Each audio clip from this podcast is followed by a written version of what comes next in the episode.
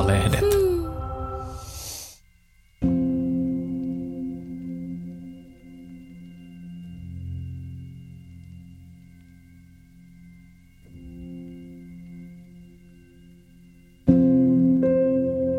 Tervehdys arvoisa kuulijani. Tästä lähtee monologisarjan Pekka Saurin lohdullinen teoria elämästä viimeinen osa, jonka alaotsikoksi olemme valinneet vuorovaikutteisuuden. Osittain senkin takia, että tähän mennessähän vuorovaikutteisuus on monologisarjasta nimensä mukaisesti ollut varsin kaukana. Mä olen keskustellut itseni kanssa. Ja on reilua varmaan yhteen osaan lisätä tätä vuorovaikutteisuutta jo senkin takia, että tässä on pitkin matkaa viittailtu iän ikuiseen yölinja-ohjelmaan ja sen keskustelukulttuuriin. Ja ehkä me nyt tässä viimeisessä jaksossa pystytään hiukan palaamaan siihen maailmaan. Mutta meillä on studiossa myöskin monologisarjamme tuottaja Sami Kuusela, jota ilman koko tätä sarjaa ei olisi ollut olemassa. Aloite lähti Samilta ja minä sitten siihen lähdin mukaan. Ja Sami on uskollisesti tässä kaikkien näiden äänitysten aikaan tarkkailut ääntä ja valvonut, että kaikki sujuu konseptin mukaan. Miltä Sami nyt tuntuu kaikkien näiden viikkojen, kuukausien jälkeen tämä meidän sarja? Tämä on ollut yllättävän rankkaa tehdä sunkaa. Vaikka sä puhut tosi ää, ihanasti, kevyesti, mutta sä puhut niin raskaista aiheista, että mä oon käynyt tosi paljon omaa elämää läpi. Ja sit, mä oon huomannut, että mä oon jäänyt paljon miettimään kaikenlaisia aiheita. Varsinkin ehkä just tätä vanhenemista, kun mä täytän tänä vuonna itse 50. Ja sitten vanhemmuutta ja tällaisia asioita. Me ollaan oltu tosi isojen asioiden äärellä, mutta yllättävän kevyesti. No tämä nyt oli koko tämän sarjan idea tietysti, että ollaan perimmäisten äärellä. Ja niin kuin mä joskus aikaisemmin varmaan kerroin, niin tuntuu, että ikään kuin näillä lentomaileilla pitää sitten pystyä antamaan se, mikä on niin kuin jälkipolville annettavaa. Oli sitä sitten tai ei, mutta tämä nyt on ollut osa sitä projektia mun osaltani. Ja totta kai voidaan sanoa, että onhan nämä ainakin potentiaalisesti rankkoja ja raskaitakin aiheita. Mutta mulle nämä on tullut kohtalaisen valmiina mieleen sitä mukaan, kun mä oon täällä puhunut, koska näitä asioita mä oon itse joutunut tykönäni käsittelemään viime vuodet ja miksei vuosikymmenetkin, mutta ehkä erityisesti viime vuodet. Mulle jäi muuten mieleen tosi hyvin se, kun sä kerran sanoit, että mä sanoin, että mä oon aivan loppu, kun me oltiin tehty joku, joku ihme armo. Voiko uskonnoton saada armon? Ja tota, siinä puhuttiin omasta kuolemasta ja kaikista, ja mä olin sille aivan lopussa. Ja sitten mä oon aina näin diipeis. No joo.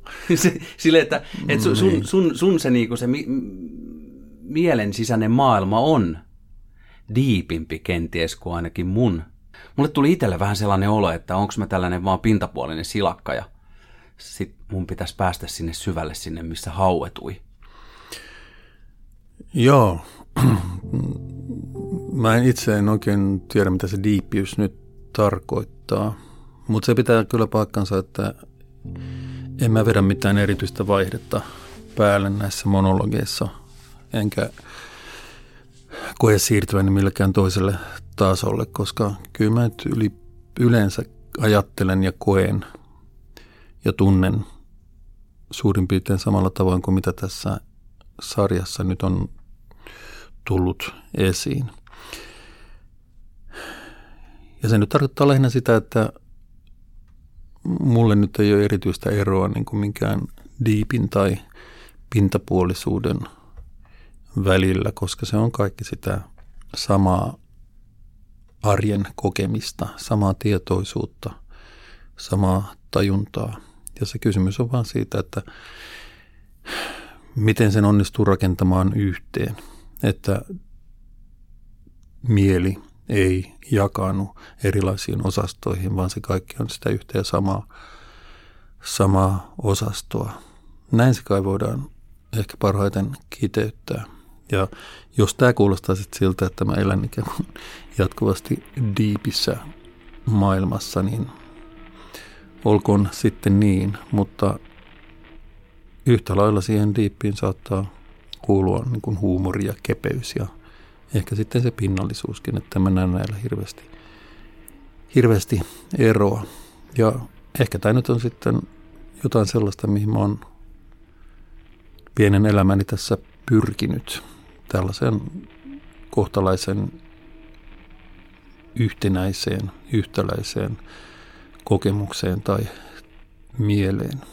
Enkä mä nyt väitä, että mä olisin siihen päässyt, mutta tämä nyt on ehkä osittain vastaus siihen, mitä sä sanoit.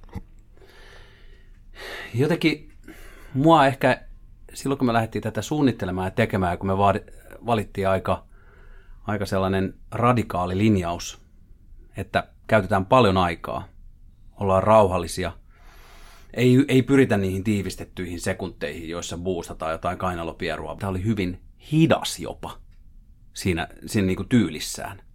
Ja se, oli, se teki tästä taas sivistyneen. Mm, ja sitten se, sit se, kun tämä oli hidas, niin mua tietysti pelotti, että miten ihmiset ottaa tämän vastaan. Jaksaako ne kuunnella? Mutta sitten Twitter onneksi ja kuulijaluvut kertoo, että tätä just tarvittiin. No eikö tämä idea ollut nimenomaan se, että me tehdään vastapainoa tälle niin kuin sähläämiselle ja koheltamiselle, mitä maailma on täynnä. Ja maailma on täynnä sähläämistä ja koheltamista nimenomaan sen takia, että, että tämän viestinnän digitaalisen vallankumouksen jälkeen näitä kanavia ja mahdollisuuksia tuutata erilaista sisältöä ihmisten ulottuvilla on niin kuin koko ajan suurempi määrä, valinnanvaraa valtavasti. Ja eikä ainoastaan valinnanvaraa, vaan niin, että ihmisten kuuluville tai nähtäville tulee koko ajan ikään kuin valtava määrä erilaisia ärsykkeitä ja virikkeitä, vaikka ei edes niin kuin niitä valitsisi. Niitä tulee joku kulkee kaupungilla. Ja sen takia mä halusin tehdä jotakin sellaista, joka pikkusen rauhoittaisi tätä jatkuvaa ärsykkeiden tulvaa. Ja ehkä pikkusen myöskin jäsentäisi sitä, että se iso hahmo säilyisi, että se ei häviäisi kaiken tämän sekunnin kohtaisen sälän alle. Twitterissähän tätä kommentoitiin. Muun muassa Leena Härkönen sanoi näin, että tuossa joku muutama viikko sitten, että aloitin vasta nyt tämän ja viimeisimmästä jaksosta, koska se oli lyhin huutomerkki se Leena Härkönen oli ajatellut, että se ei pysty kuuntelemaan, koska nämä on niin pitkiä. Mutta heti tänään kuunteli, samana päivänä sitten oli kuunnellut toisen jakson. Ja kyllä nämä resonoi ja aika kului hujauksessa kuin Gagarinin lento, mihin viittasit yhdessä jaksossa kanssa. Lenna Juri Gagarin. Tänään meidän on tarkoitus tätä vuorovaikutteisuutta viljellä siten, että soitetaan tässä kohtaa muutamalle kuulijalle vähän hehkuttaen vanhaa yölinjan maailmaa. Ja poimitaan myös joitakin kommentteja sosiaalista mediasta, jossa on keskustelua tämä monologisarja jonkin verran herättänyt. Ja Sami, löydätkö nyt tähän joitakin sosiaalisen median kommentteja, mihin voisit viitata? No alkuvaiheessa otetaan vaan tällainen pieni kun sua haukuttiin siitä, että sä et ollut myynyt tarpeeksi itseäsi. Että sä et ollut tyrkyttänyt tätä sarjaa tarpeeksi sun isolle Twitter-seuraajamäärälle. Muun muassa Tuomas Embuske sanoi, että Pekasta puuttuu sutki liikemies. Mutta kyllä se sitten, kyllä se aika paljon, että mä voin sanoa ihan tuottajana, että kyllä mä olin ihan tyytyväinen siihen, myös siihen keskustelun laatuun, mikä siitä sitten seurasi. Joo, voi olla, että mä en ole sutki liikemies. Ja kyllähän sikäli pitää paikkansa, että mä oon aina ollut kokenut äärimmäisen kiusalliseksi ja vaivaannuttavaksi itseni myymisen tai markkinoimisen. Ja tämä on suorastaan semmoinen elinikäinen valuvika, mikä mun persoonallisuudessa on ja mistä mä en, en usko, että pääsen koskaan, koskaan varsinaisesti eroon. Että kyllä mä tunnen itseni hölmöksi, jos mä ikään kuin selitän ihmisille, että joo, että mä olen niin kuin tosi kova ja mulla on, tuote, mulla on vastustamaton tuote tässä ja niin, niin edelleen. Kuunnelkaa, kuinka ihana minä olen. No just näin, just näin. Mutta mä, mä, mä oon sitä mieltä, että tämä podcast-sarja, tämä ensimmäinen kausi, toivottavasti ensimmäinen kausi, jatkoakin on pyydetty, niin tota, tämä jää elämään pitkäksi aikaa. Ne on ajattom, ajattomia nämä jutut. Silloin kun me puhutaan isoimmista asioista, kuten kuolemasta, armosta, lapsuudesta, kaikista tällaisesta isänmaallisuudesta, näitä voidaan kuunnella vielä sadan vuoden päästäkin. No se on kunnianhimoinen tavoite, mutta kyllä totta kai mä oon sillä tavalla miettinyt tämän asian, että näähän ei ole aikaan sidottuja. Ja kun nämä ei ole mitään suoria lähetyksiä, jotka tulee ja menee, niin näitä voi kuunnella todellakin niin kuin vuosien kuluttua, jos, jos semmoinen mieli tulee. Ja vähän siitä näkökulmasta mä oon yrittänyt näitä monologeita niin puhua. Mitä sanoisit, jos tota noin, niin otettaisiin ensimmäinen soitto? Hui, sanoisin. Otetaan. Jännittävää.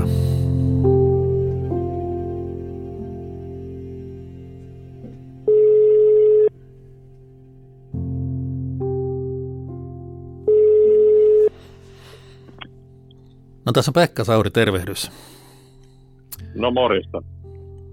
Soitin sulle tästä monologisarjastani Pekka Saurin lohdullinen teoria elämästä käsin.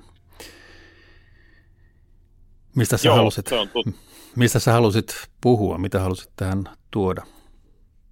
No se oli hyvä, hyvä tuota, mä kuuntelin kaikki neljä jaksoa ja sehän oli ton ikääntymisen teeman ympärillä, mutta ehkä niin kuin kaksi asiaa, eli sulla oli semmoinen niin kuin, äh, ulkosuomalaisista mun mielestä hieman romanttinen kuva siitä, että äh, hieman äh, tuota, ollaan nöyriä ja nauretaan itsellemme, niin sitä mä halusin ehkä vähän haastaa ja sitten mä koin hyvin omakohtaiseksi sen some asian, että mulla on samantyyppinen filosofia itselläni, mitä sä oot itse noudattanut ja osittain sua seurannutkin, että ehkä kolmas olisi sitten toi niin kuin ikääntymisen vaikutus näihin molempiin, eli joka sulla on ollut kattavana teemana. Joo, se nyt varmaan ollut tällainen sateenvarjoteema tämä, tämä ikääntyminen ja mitä se tuottaa. Mutta mikä tämä ensimmäinen oli tämä? Joo, eli sulla oli se, on ok olla isänmaallinen, niin Ah, joo. sulla oli semmoinen äh, assertio, eli, eli tota, suomalaiset on hellyttäviä, kun me ruoskitaan itseämme ja olemme tavallaan nauretaan itsellemme. Niin mä olin tuolla 12 vuotta Lontoossa, niin mä koin sen kyllä semmoiseksi jotenkin tavallaan itsetunnon puutteeksi, kun vertasin vaikka 5000 ihmisen suomalaisen tai 10 000 suomalaisen ihmisen Englannin yhteisöä ja 100 000 ihmisen Ruotsin yhteisöön, niin jotenkin se tuntuu mun mielestä jotenkin surulliselta se suomalainen asenne, eikä, eikä ollenkaan niin kuin, ehkä kuitenkaan niin ylevältä kuin sinä sun jaksossa sai kuvan. No miten sä vertailisit esimerkiksi sitä ruot, ruotsalaisyhteisöä Lontoossa ja suomalaisyhteisöä? Miten se näkyy tämä ero? No siellä on tosiaan sitä ylivoimaa, on eli 100 000 ihmistä, niin nehän on niin kuin todella iso porukka, joka näkyy ja sitten ne on hyvin paljon varakkaampia. Et suomalaiset on tota yleensäkin hirmu köyhiä verrattuna ruotsalaisiin, niin huomasi, että ne oli paljon enemmän integroitu siihen. Englantihan on hyvin kuitenkin luokkayhteiskunta vieläkin, että sulla on se Lampoon Cityn tota, tämmöinen kansainvälinen asiantuntijaporukka ja sitten sulla on ne tavallaan ne jalkapallo huligaanit ja deep fried Mars Barin syöjät siellä, jota on kuitenkin kymmeniä miljoonia. Niin, niin mä sanoisin, että suomalaiset oli, oli siellä lähempänä tätä Deep Fried Mars Bar porukkaa kuin ehkä sitä Lontoon niin bling bling jengiä. Ja se tuntui jotenkin kauhean surulliselta musta. No jopas jotain. Ehkä mulla on jotenkin romantisoitu käsitys tästä, tästä meidän suomalaisuudesta. Joo. Eli sitä jotenkin tavallaan sitä, nyt tietysti kun on Brexit, niin se on voinut vähän muuttua, mutta tota, jotenkin oli siis semmoinen, että tavallaan ulkosuomalaisilla oli muutenkin mun mielestä vähän semmoinen, että kauheasti negatiivisesti puhutaan Suomesta. Ja sitten jotenkin toisaalta oletetaan, että jos sinne Suomeen palaisi, niin minähän olen tämmöinen maailman kansalainen, että minulle pitää punaista mattoa vetää, niin jotenkin semmoinen jo, jonkinlainen epärealismi siinä mun mielestä oli, joka oli musta surullista, mutta tämä oli vain oma, oma, oma niin kuin kokemus siitä. Joo, mutta mä en tiedä, onko tässä semmoinen ikään kuin nokkimisjärjestys, koska mä tunnen joitakin Suomeen asettuneita virolaisia. Ja usein ne, ne sitten niin kuin dissaa Viroa ja sitä virolaista kulttuuria siirryttyään Suomeen. Mä en tiedä, tapahtuuko sitten samalla, jos suomalainen siirtyy Britanniaan, niin sitten menestää samalla toi tavalla. On, toi kuulostaa kyllä just todelta, eli siinä on joku semmoinen omituinen äh, tota, hierarkia. Tähän on sitten, ja, ja sitten siinä on jotain rasismiakin siinä on, että tavallaan mun mielestä se suomalainen niin kun, alentaa itsensä. Me ei olla siellä kansakuntien hierarkiassa kovin korkeana ja me vielä niin kuin kiihdytetään sitä itse. Ja ne ruotsalaiset on tavallaan tietää olevansa maailman parhaita. Ja, ja ne on siellä kukkula huipulla. Jos toi Viro-Suomi vertaus se menee just varmaan toisinpäin. Mm. Sitten mä huomaan, että miesten ja naisten välillä on eroa. Eli tota, mun mielestä naiset oli kitkerämpiä tässä tavallaan kotimaan ruotsin ruoskinnassa kuin ehkä miehet. Mutta tota oli jotenkin se mun fiilis siinä. Tuo on tosi jännä, koska voisi kuvitella, että jos, jos suomalainen asettuu jonnekin Lontooseen, niin siellä sitten keskityttäisiin siihen ikään kuin omaan tekemiseen ja omaan juttuun ja ehkä omaan yksilöllisyyteen, eikä jäätäisi kiinni siihen, että mistä ollaan tultu tai mikä, mikä tämä niin suomalainen tausta on. Ja mä en tiedä, missä määrin tämä sitten näkyy esimerkiksi ruotsalaisissa, että luottaako ne enemmän sitten siihen omaan juttuunsa ja hehkuttaa sitä. Ja suomalaiset on enemmän sitten, että joo, että mähän on vaan tuolta, niin kuin, tuolta niin kuin syrjäkyliltä peräisin ja meillähän siellä on tuommoista ja tämmöistä. Joo, ja ehkä suomalaiset on ehkä, ei ole niin yhteisöllisiä, että ne tavallaan ei myös tueta toisiaan niin paljon kuin ruotsalaisilla on kovat verkostot. Ja kun ne on siellä tavallaan suihku seurapiirissä, niin siellä on helppo tavallaan olla lojaali muille yltäkylläisyyden tilasta, kun taas sitten huomasin, olin niin kuin pankkiiri, niin tota, jotkut suomalaiset jopa vähän paranoidisti halusivat olla se ainoa suomalainen pankkiiri organisaatiossa, kun ruotsalaiset oli vähän sillä, että kaikki velkommen vaan tänne. Eli joku tuommoinen individualismi siinä voi olla heikkoa tänä mulle mun mielestä vielä. Ruotsalaisille ehkä joo. Niin, no toisaalta jos katsoo historiaa, niin tälle löytyy varmaan aika paljon niin ymmärrettäviä syitä. Ja jos katsoo sitäkin, että miten paljon, miten paljon ruotsalaisia on ollut kansainvälisesti esillä jo vuosisadan ajan, jos katsoo kaikkea niin kuin musiikkia ja teollisuutta ja elokuvaa ja niin edelleen. Ja Suomelta puuttuu aika tavallaan niin kuin tämä sama rekordi. Niin en tiedä mikä Joo, on, yksi on muna, muna ja mikä on kana.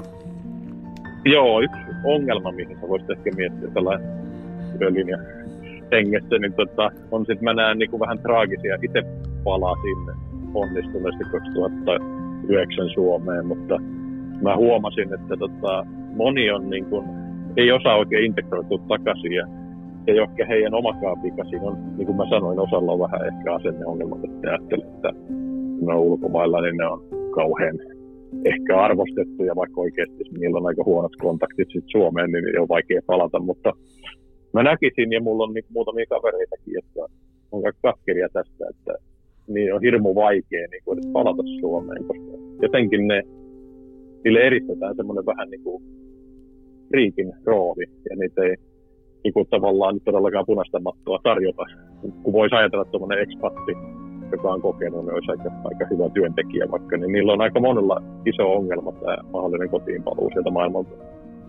Joo, mä tiedän mitä tarkoitat. Mä itse asuin Lontoossa vuosia taka, siis kauan sitten, mutta tota, kyllä mä tämän saman ilmiön huomasin, siellä, huomasin sitten palattuanikin, että oli jotenkin ei oikein, oli niin kuin toinen jalka siellä ja toinen jalka täällä ja se oli pitkään semmoista niin kuin uudelleen itsensä ohjelmoimista.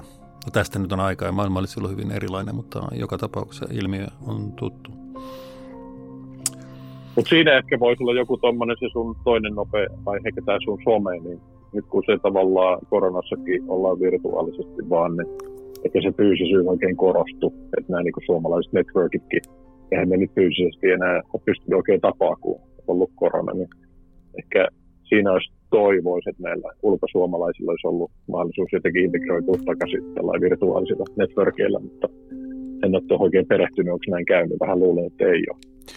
Joo, en mäkään osaa, en, osaa tähän sanoa. Mutta sä mainitsit vielä kolmantena aiheena tämän kattoteeman, eli vanhenemisen, varttumisen. Miten sä itse oot omassa elämässäsi tämän kohdannut tai onko sulla tästä jotakin havaintoja? Joo, eli siis se, mä oon ajat, yhä enemmän mä ajattelen niin kuin tota tämmönen, ää, psykologin ero kuin Jung, siinä on tämmöinen individuaatioteoria ja muutenkin, että tavallaan ihmiset kauhean niin kuin ennalta arvastavasti ikääntyy, eli miehet vähän pehmenee ja naiset niin kuin ehkä kovenee tietyllä tavalla, assertiivisuutta saa, niin, niin kaikki nämä tämmöiset elämän kriisit on hirmu yleisiä, niin puhutaan kauhean vähän, että joku semmoinen niin hyvän elämän kartta, että tyyliin säkin ja Teron on niin kuin minä ja on, on toinen perhe ja niin kuin mulla ja nämä kauhean yleisiä ja jotenkin ne tulee ihmisille kauhean yllätyksenä. Ja miksi näin on, että tietenkin voisi joku semmoisen hyvän elämän tiekartan rakentaa, että, että niin olisi vähän helpompaa tällä tiellä. Joo, mä oon itse asiassa miettinyt ihan samaa ja mä oon No sillä varauksella, että mä nyt en varsinaisesti tiedä, mitä lapsille koulussa opetetaan. Mutta jotenkin luulisi olevan erittäin hyödyllistä, että jo varhain kasvaville ihmisille jotenkin avattaisiin tämä, että minkälaisia tilanteita ja kriisejä elämässä voi tulla vastaan ja mitkä on niin kuin tämmöisiä peruskeinoja niistä selviytyä. Ja se käsitys mulla on, ja kuka tahansa voi korjata, jos mä olen väärässä, että jos näitä nyt opetetaankin koulussa, niin usein niitä opetetaan vähän sillä tavalla teknisessä mielessä, että miten, miten niin kuin, mitä liittyy niin kuin avioliittoon, tämmöisiä ikään kuin juridisia sitoumuksia ja niin edelleen. Mutta se ei varmaan olisi pois tieltä, jos kyettäisiin varustamaan kasvavia ihmisiä myös myös käsittelemään tällaisia asioita niin kuin tunteenomaisesti tai käsittelemään niitä tunteita, joita tässä herää. Koska kun on vuosikymmeniä katsellut ympärilleen, niin todellakin tällaiset, no esimerkiksi erokriisit tai parisuudekriisit tai perhekriisit tai miksi nyt sanotaankin, ne saattaa tulla aivan sillä tavalla niin kuin pommina ja ihmisiltä puuttuu täydellisesti jotenkin välineet niistä selviytymiseen. Ja ja vielä sillä tavalla, että jälkeenpäin katsoen voi nähdä hyvin selkeästi, että minkälaiset, sanotaanko nyt vuorovaikutustavat tai toimintatavat parisuhteessa ja perheessä on ikään kuin vähitellen rakentaneet sen tilanteen, mikä on johtanut siihen kriisiin. Ja voisi olla erittäin hyödyllistä, jos kasvavia ihmisiä vara, varustettaisiin tähän tavalla tai toisella etukäteen. Miten se käytännössä tapahtuu, niin se on isompi asia. Joo, toi yksi on tietysti mentorointi, että mä itse olen kauppakorkeakoulussa mentoroima 15 kertaa, niin aina ne valmistusvaiheen opiskelijat on kaksi hyvin ennalta arvattavaa asiaa. Ne haluaa tietää, mikä, miten pääsee ekaan työpaikkaan ja sitten mikä on niin hyvä gradu-aihe. Joo, ja, ja, tota, ja, ja, sitten tulee etäisenä joku tämmöinen, että kannattaako muuttaa ulkomaille vai jäädä kotiin vai miten valitako konsultin vai pankkiirin vai muun uran. Noin kaksi. Eli tietyllä tavalla toikin vaan osoittaa, että ihmiset on kauhean ennalta arvattavia tietyllä tavalla. Ehkä tuohonkin voisi löytyä joku mentorointi. Ihmiset on jo tehnyt sen. Niin, varma, varmasti voisi, joo. Ja se on tavallaan ymmärrettävää, että opiskelijat on kiinnostunut ton kaltaista asioista, kun ne tietenkin niin kuin miettii tulevaa ammattia ja uraansa.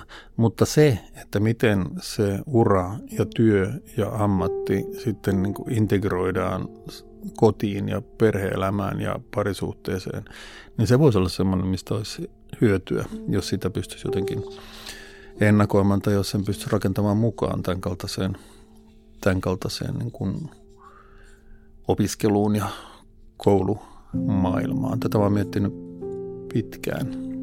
Et jotenkin tuntuu, että nämä on edelleen vähän niin kuin eri juttuja. Ne on niin kuin oma raiteensa.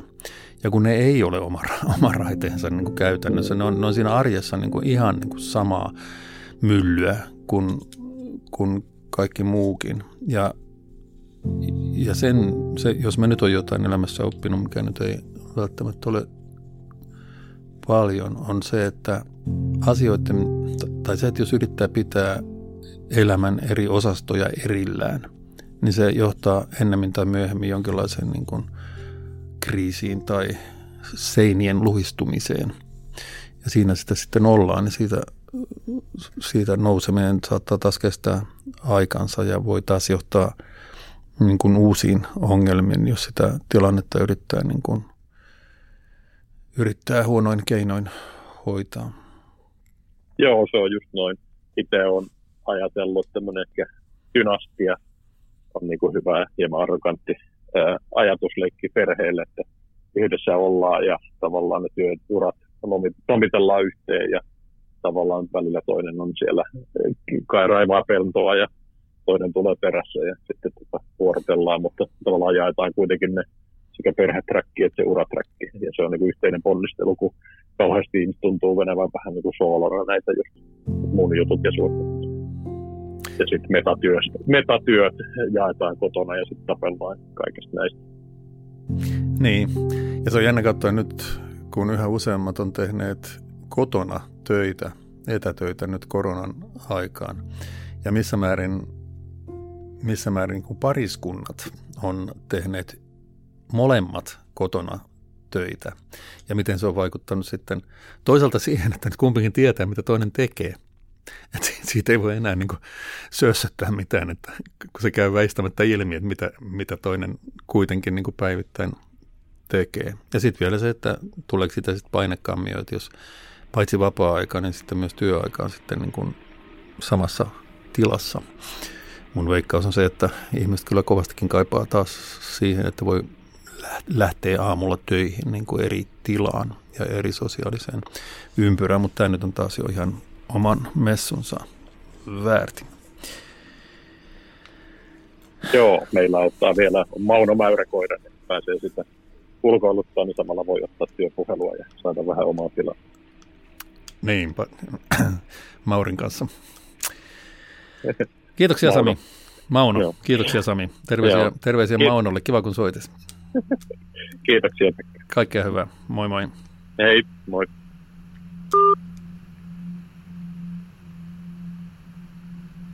Kuuntelet Pekka Saurin lohdullinen teoria elämästä podcasti. Ja tähän väliin pieni mainoskatko.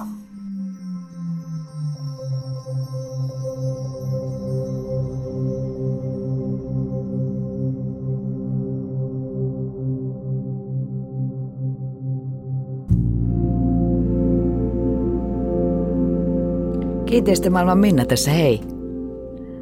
Mennään asumisen haavepolulle. Tule. Sulje silmäsi. On koittanut uusi vapaus. Lapset ovat lähteneet maailmalle. On vähän tyhjää, mutta jännää. Entä jos voisit muuttaa juuri sinne, minne itse haluat? Mutta hei, sähän voit. Nyt ei mietitä lähikouluja eikä päiväkoteja. Onko se kaupungin ytimeen vai maalle? Saat mennä. Nyt saat olla itsekäs. Kotisi on sinun. Mutta ei ole kiire. Mieti rauhassa. Mitä jos yhdistät unelmia? Vaihdat kodin ja mökin yhteen ihanaan talon rannalla. Tai menet välillä vuokralle. Saat tehdä kaikkea. Ihan kaikkea. Ja avata silmät. Mitä sitten päätätkin, asiat kyllä järjestyy. Aloitetaan vaikka siitä, että jutellaan. Sinua lähellä olevan välittäjäsi löydät osoitteesta kiinteistömaailma.fi.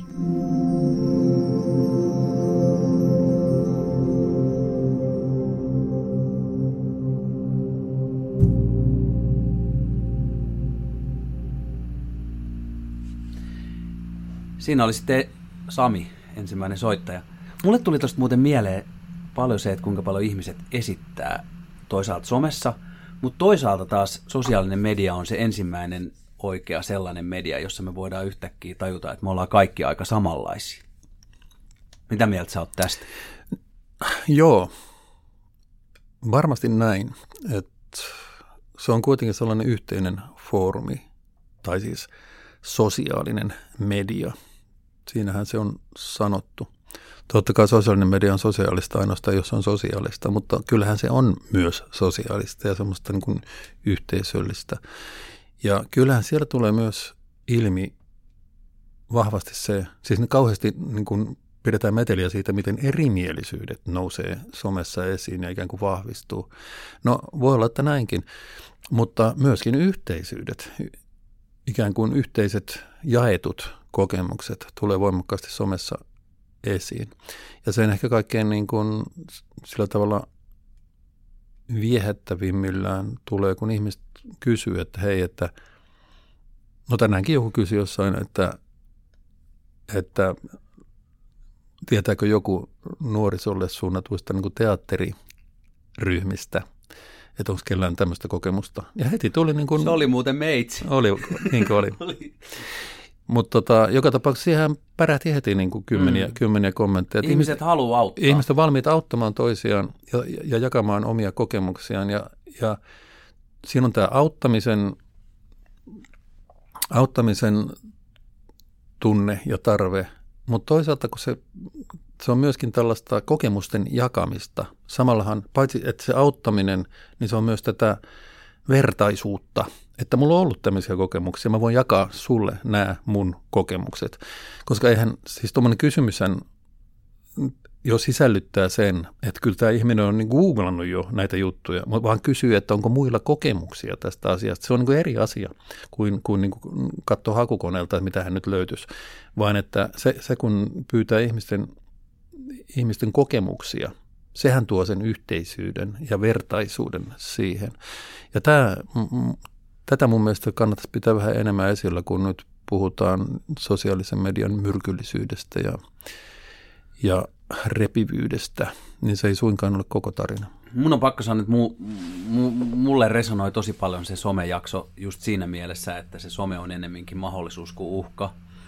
Et, et nyt on hirveästi kirjoitettu just sosiaalisesta mediasta, kuinka se pilaa kaiken, mutta kun se ei nyt oikeasti myöskään mun mielestä pilaa. Täällä on muuten täällä niin kuin Niemiskä on, on halunnut Twitterissä jutella äh, tällaista kuin tuomitseminen.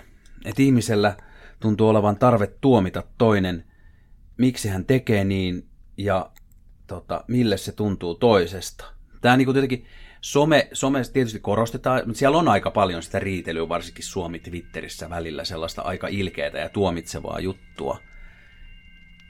Onko sulla sellainen olo, että me tarvittaisiin enemmän anteeksi antoa sinne sosiaalisen mediaan?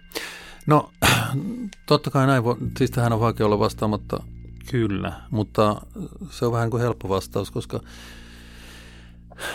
koska kannattaa vähän nyt sitten katsoa, mitä se tarkoittaa. Siis tämä tuomitsevuus, mikä keskustelussa usein näkyy, niin sehän on sellaista niin kuin oman identiteetin vahvistamista tai no sitä nyt kai pitää kutsua identiteettipolitiikaksi, että minä olen ikään kuin hyvien joukossa ja sinä olet pahojen joukossa syystä tai toisesta. Ja oli ikään kuin alue, elämän alue mikä hyvänsä. Ja sillä tavalla, sillä tavalla hän pystyy myös ikään kuin määrittämään sitä omaa minuuttaan, omaa persoonaansa, että mä kuulun näihin niin kuin hyviin tyyppeihin ja sinä tai noi kuuluu niihin huonoihin tyyppeihin. Se on muuten onni, että, että se on aina me, jotka tietää nämä asiat, jotka on niin siellä hyvien puolella, on aina niin kuin noi, jotka ei ole. Tämä on aina mielenkiintoista. niin. Mutta tota, mut se on just näin, että miten näitä noita tehdään, miten me, meidän ja niiden eroja tehdään, rakennetaan. Koska sehän tehdään just tällä tavalla, että tietenkin minä olen niin hyvän puolella ja hyvällä asialla ja noi on pahalla asialla.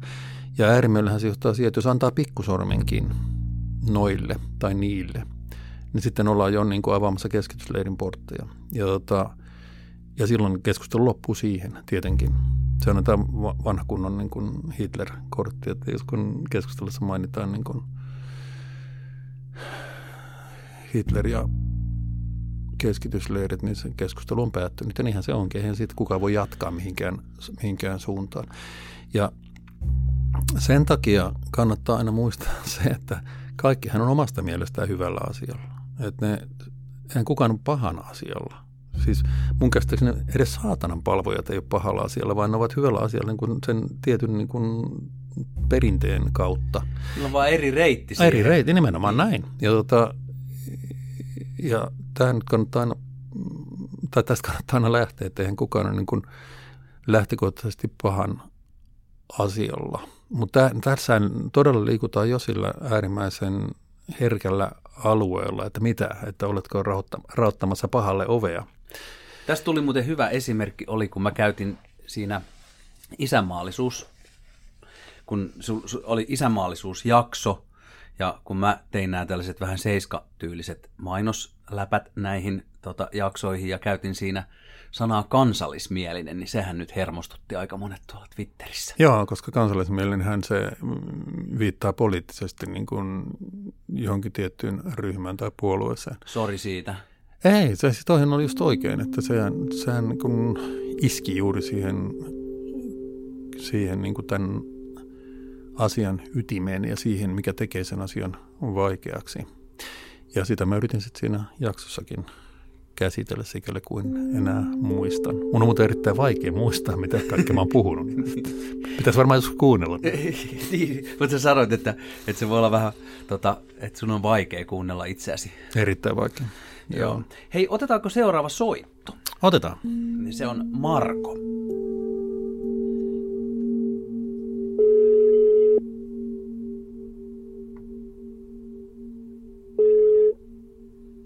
No tässä on Pekka Sauri, moi. Terve, terve. Moi, mitä sulle kuuluu? Ihan hyvä. Tässä vietän tämmöistä vähän oudon rentoa iltapäivää. Se loppuu kyllä tähän. No, ilmeisesti loppu tähän, joo. Ja siitä sitten joskus neljän jälkeen jatkuu sitten muina seikkailuina. Kuulostaa lupaavalta. Oliko sinulla jotain erityistä mielessä, mistä sä halusit puhua? No, erityistä ja erityistä, ainahan mulla jotain on mielessä.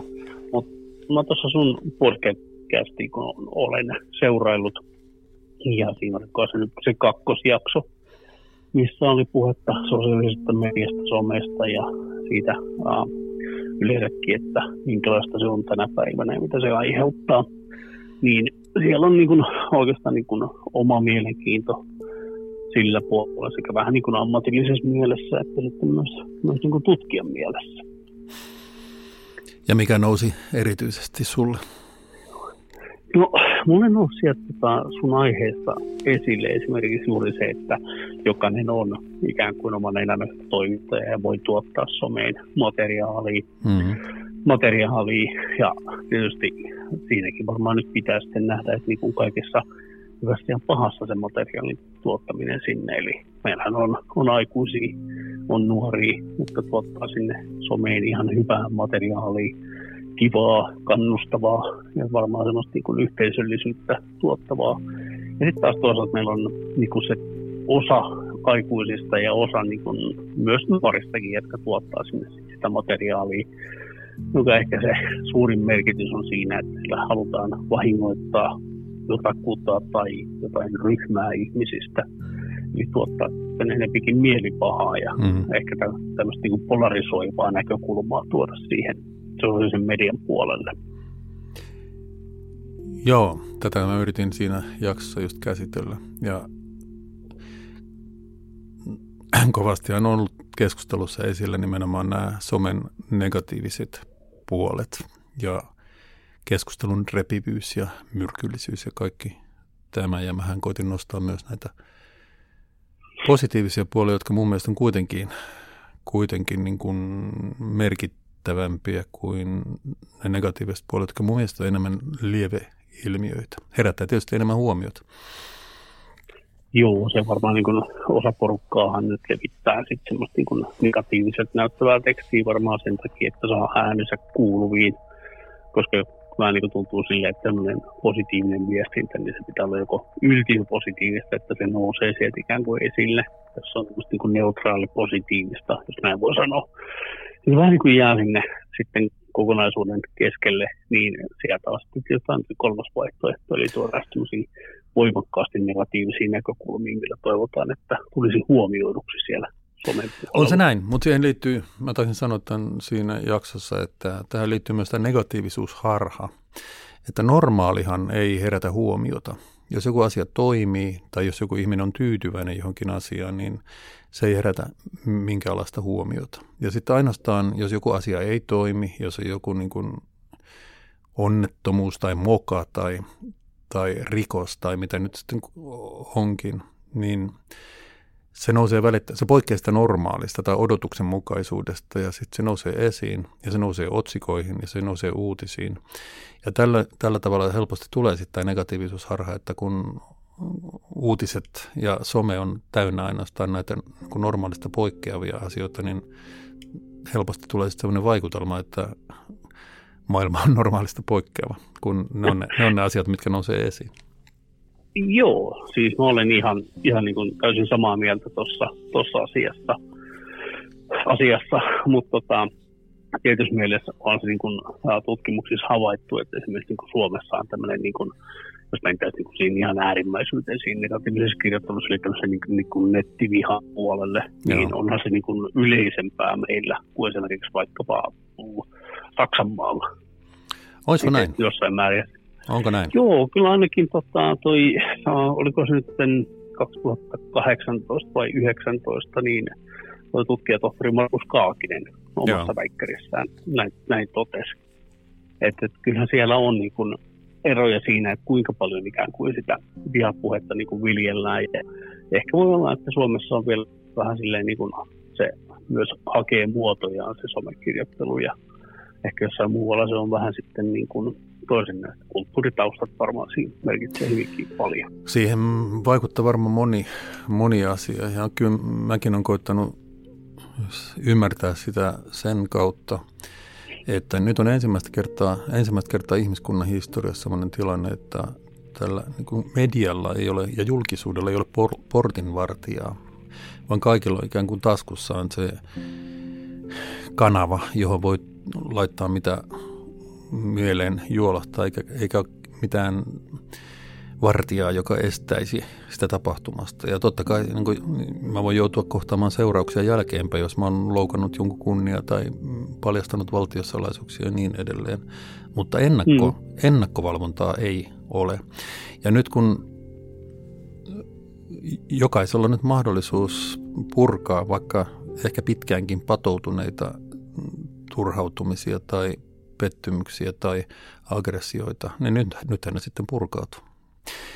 Ja mun mielestä, no tämä sanoin varmaan monen kertaan siinä jaksossakin, että tämä, mm, ihmiskunta harjoittelee nyt ikään kuin vapaan ilmaisun käyttöä, vapaan median käyttöä, se taatusti vie aikansa.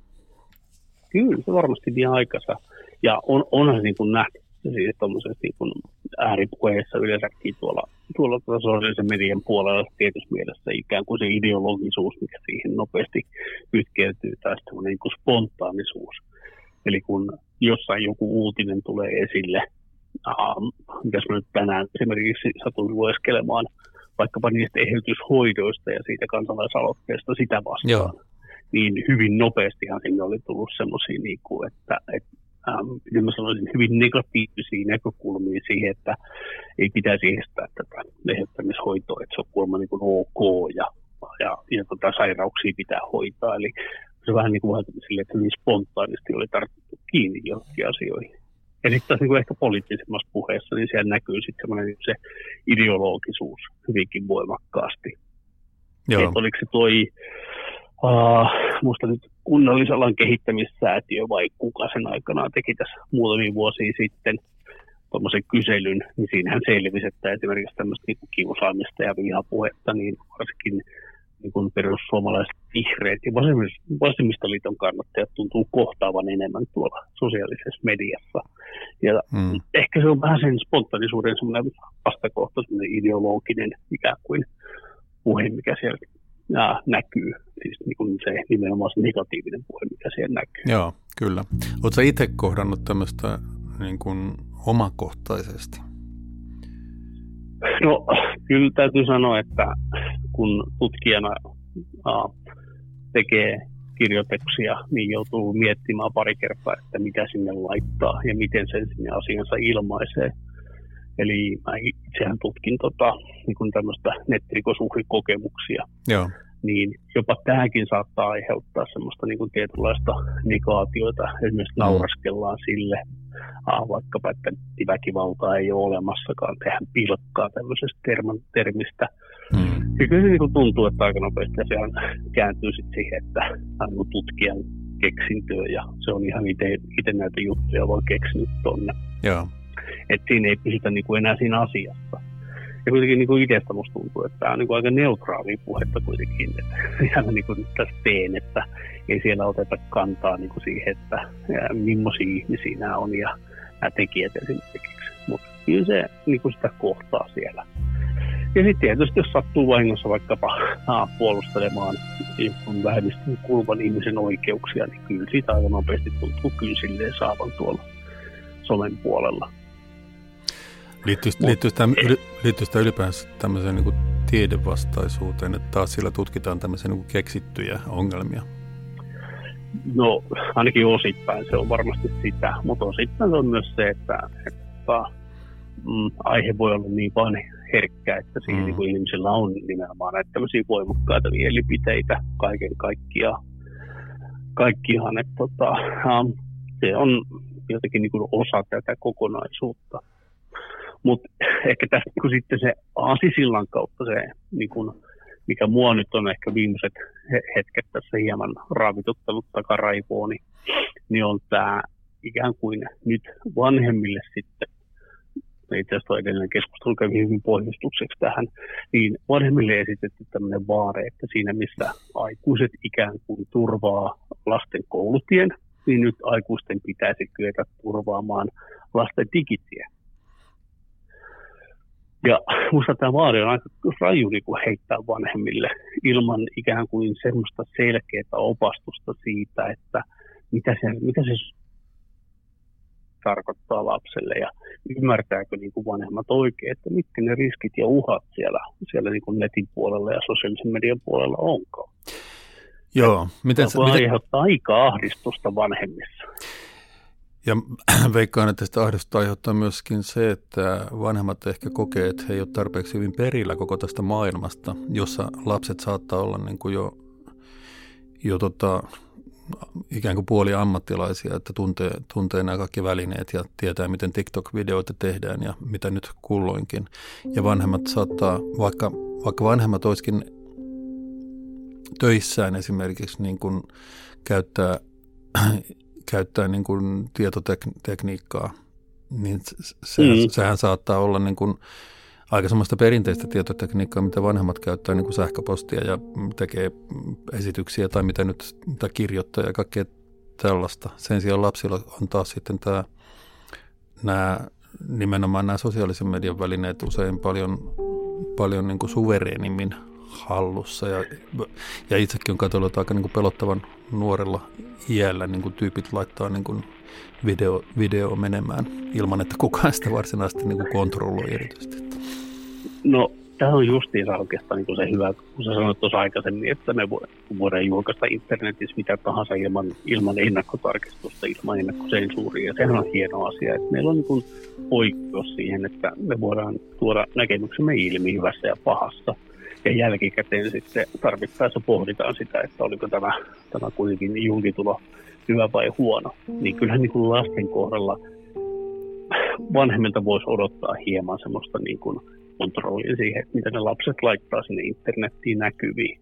Mutta sehän edellyttää sen, että ymmärretään ikään kuin se sosiaalisen median um, dynaamisuus ja se, että miten se toimii ja sitten taas toisaalta myös sen ikään kuin sen koko sosiaalisen median logiikka, että mikä siinä on. Että aikuisilla varmasti on erinäköinen näkökulma asiaa kuin lapsilla. Mutta se vaan, niin kuin, että juuri me esitetään tämmöisiä vaateita aikuisille, jotka nyt tänä päivänä varmaan painii monen muunkin ää, vaikean asian kanssa, niin, niin ehkä vaatisin myös sen, että niin kuin yhteiskuntana me tarjottaisiin helpommin niin kuin työkaluja vanhemmille siihen tehtävään, että ne kykenisivät edes jossain määrin niin kuin opastamaan tai auttamaan tai valvomaan sen lapsen sosiaalisen median käyttöä. Et onhan meillä tietysti jotain niin kuin yhdistyksiä, jotka tekee työtä tämän parissa, mutta aika heikosti ne on ollut vain näkyvissä tuolla tähän mennessä. Et enempikin on ollut tämmöisiä kaupallisten toimijoiden osta softa, osta palvelutyylisiä ratkaisuja, mitä siellä on vaan tarjottu. Mutta eikö tämä joka tapauksessa viime kädessä kysymys siitä, että minkälainen keskusteluyhteys vanhemmilla on lastensa kanssa ja päinvastoin. Ihan riippumatta siitä, mikä teknologia on niin kuin pöydässä. Koska no. van, vanhemmathan, siis voisi kuvitella, että vanhemmat vois pyytää lapsia niin kuin esittelemään, että niitä foorumeita ja, ja alustoja ja mitä nyt onkin tarjolla, mitä, he, mitä lapset käyttää ja että mitä siellä, minkälaista sisältöä siellä pyörii. Ja jota, voisi kuvitella, että tämä olisi ikään kuin se ensimmäinen askel tässä, tässä niin kuin valvonnassa, että vanhemmat nyt ainakin jotenkin tietäisi, että mikä, mikä tämä niin kuin skene on. Ja ja, se, ja sehän tulee ainoastaan siltä lapsilta, että mitä, eihän sitä saa millään, millään muulla tavalla selville kuin kysymällä heiltä, että missä te oikein niin kuin liikutte tässä niin kuin digi, digimaailmassa. Ja lapset sitten Joo. kertoo, jos kertoo. To, toivo, to, niin siis- toivottavasti kertoo. Tietysti voi olla, että lapset ei halua kertoa, mutta, tota, mutta jotenkin luulisi, että jos tämä yhteys on hyvä niin kuin nuoresta pitäen, niin tämä tämmöinen niin kuin keskusteluyhteys säilyy – tai se on olemassa jo silloin, kun lapset ensimmäistä kertaa pääsee mukaan tähän niin kuin digimaailman pyörteeseen. Ja silloin tota, vanhempien ja lasten maailmat ei pääse sillä tavalla niin kuin etääntymään toisistaan, kuin, kuin jos sitä rupeaa, rupeaa selvittämään vasta, että kun lapset on pyörinyt siellä niin kuin vuosia, niin silloin siellä saattaa olla paljonkin semmoista, että lapset ei välttämättä kerro siitä, vaikka kysyisikin. Niin, siis jos, jos kyse olisikin niin kuin helposta asiasta, tämmöistä niin kuin vanhemman ja lapsen ikään kuin hyvin, hyvin avoimesta suhteesta, missä lapsi kertoo, kun vaikuni kysyy. Mutta kyllä me nyt niin kuin varmaan kaikki ollaan joskus omassakin nuoruudessa, kun faija tai mut se on kysynyt, että mitä teit, niin ollaan vähän kaunisteltu sitä tarinaa, eikä todellakaan kerrottu, että mitä kaikkea sitä tulikin hölmöiltyä naapurin, naapurin kuntien kanssa siellä pihalla ollessa. Juuri näin. Niin tässä varmasti on sitä myöskin, että eihän se nyt ihan täysin avointa ole. Ja toisinpäin, vaikka ehkä lapsi kertoisikin avoimesti, että tämmöistä hän tekee ja tämmöistä hän siellä touhua, niin onko aikuisilla meillä niin kuin kaikilla se mahdollisuus ymmärtää, että vaikka se kuulostaakin ihan kivalle, niin siihen sisältyykin jotain tietynlaisia riskejä, mitkä meidän tulisi huomioida – ja tulisi käydä sen lapsen kanssa läpi, tai toisaalta ehkä silleen myös katsoa, että miten se lapsi ikään kuin reagoi joku somesession jälkeen, että miltä se sen jälkeen näyttää, ja sen jälkeen osattaisi tehdä niitä oikeita kysymyksiä. Juuri näin. Joo, että onko lapsi mahdollisesti niin kuin järkyttynyt jostakin tai huolis, huolissaan jostakin tai niin edelleen?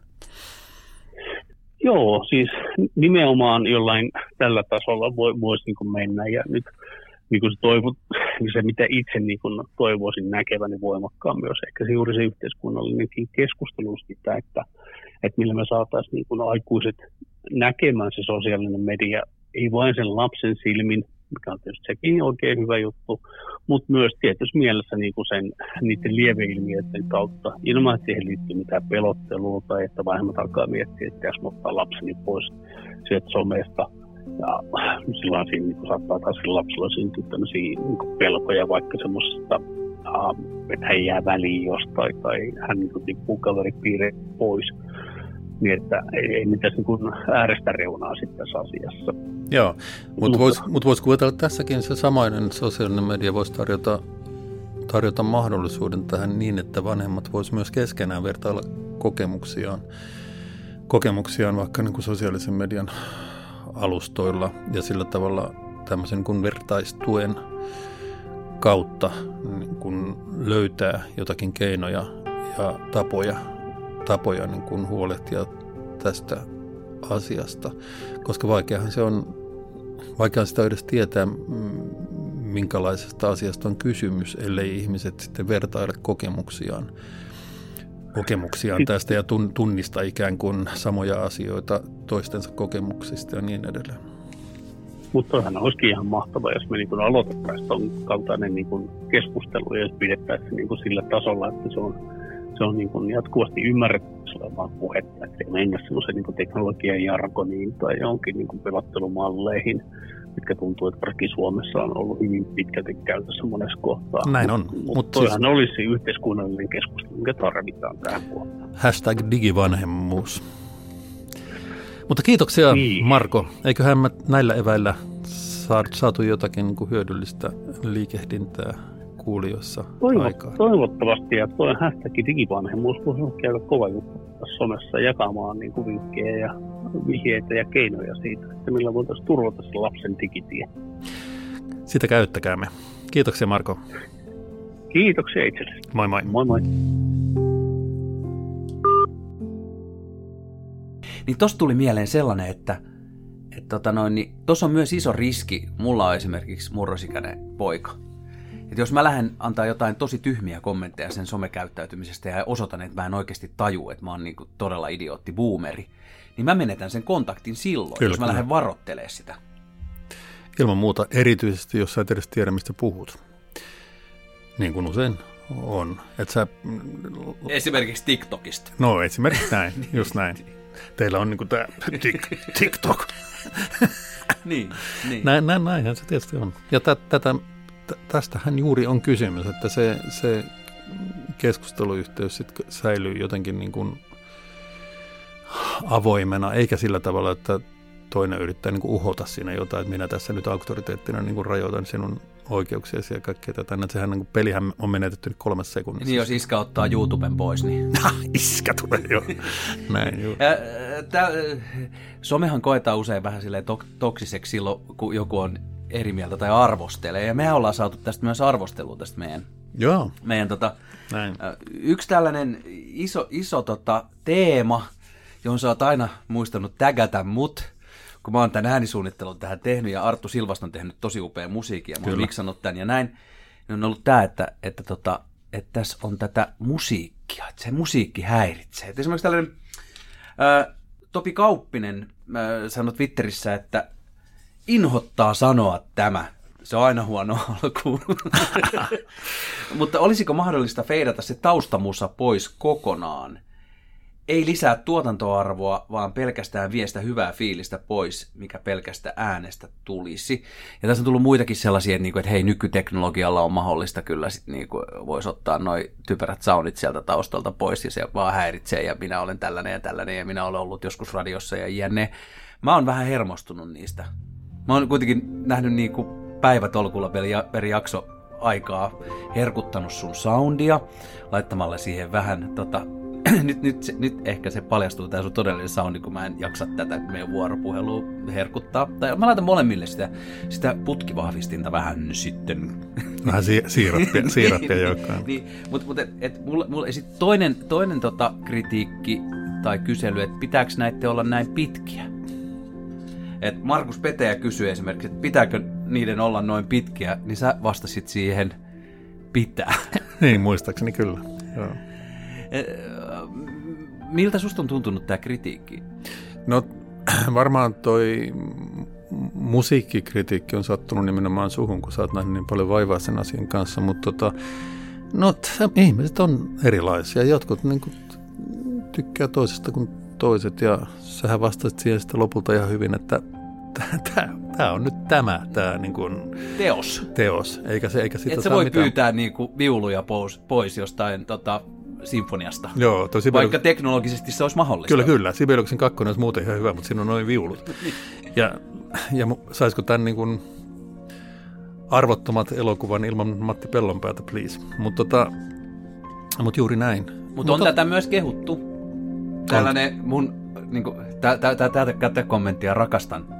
niin tota, Maria Ramos on sanonut, että näissä jaksoissa on huomattavaa hienon sisällön lisäksi tietenkin, että vaikka taustamusiikki on kutakuinkin sama jokaisessa, kyllä mä nyt ei ole sama, niin se on herkästi ja taitavasti tehty, että siihen ei kyllästy. Kiitos säveltäjälle. Kiitos Arttu Silvastille. No niin, kiitos Arttu Silvastille. Koska tässä oli kuitenkin se juttu, että tähän, tämä on ehkä maailman ensimmäisiä podcast-monologisarjoja, joita varten sävellettiin oma soundtrack-musiikki. Me olemme tehneet maailman historiaa. Yes.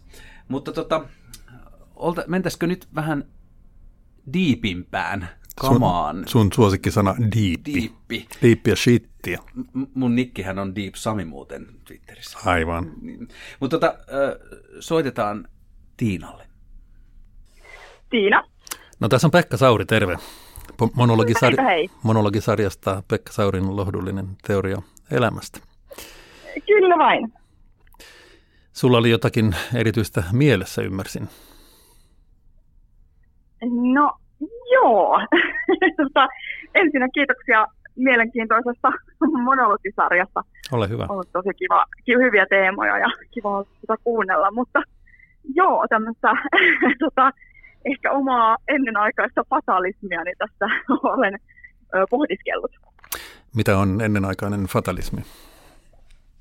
No ehkä se on, en ole vielä mitenkään hirveän iäkäs henkilö, että 37 tässä kohta, kohta täytän, mutta tota, ää, mun ehkä linkitän nyt näitä uusia ajatuksia vähän tuohon oman isän poismenoon, että hän kuoli tuossa nyt viime joulukuussa ja varmaan senkin jälkeen niin on tota, jotenkin huomaan, että tässä suunnilleen vaan odottelee omaa kuolemaansa, että vaikka elämässä varmasti olisi paljonkin semmoisia kohokohtia vielä tulossa, mutta huomaa, että tota,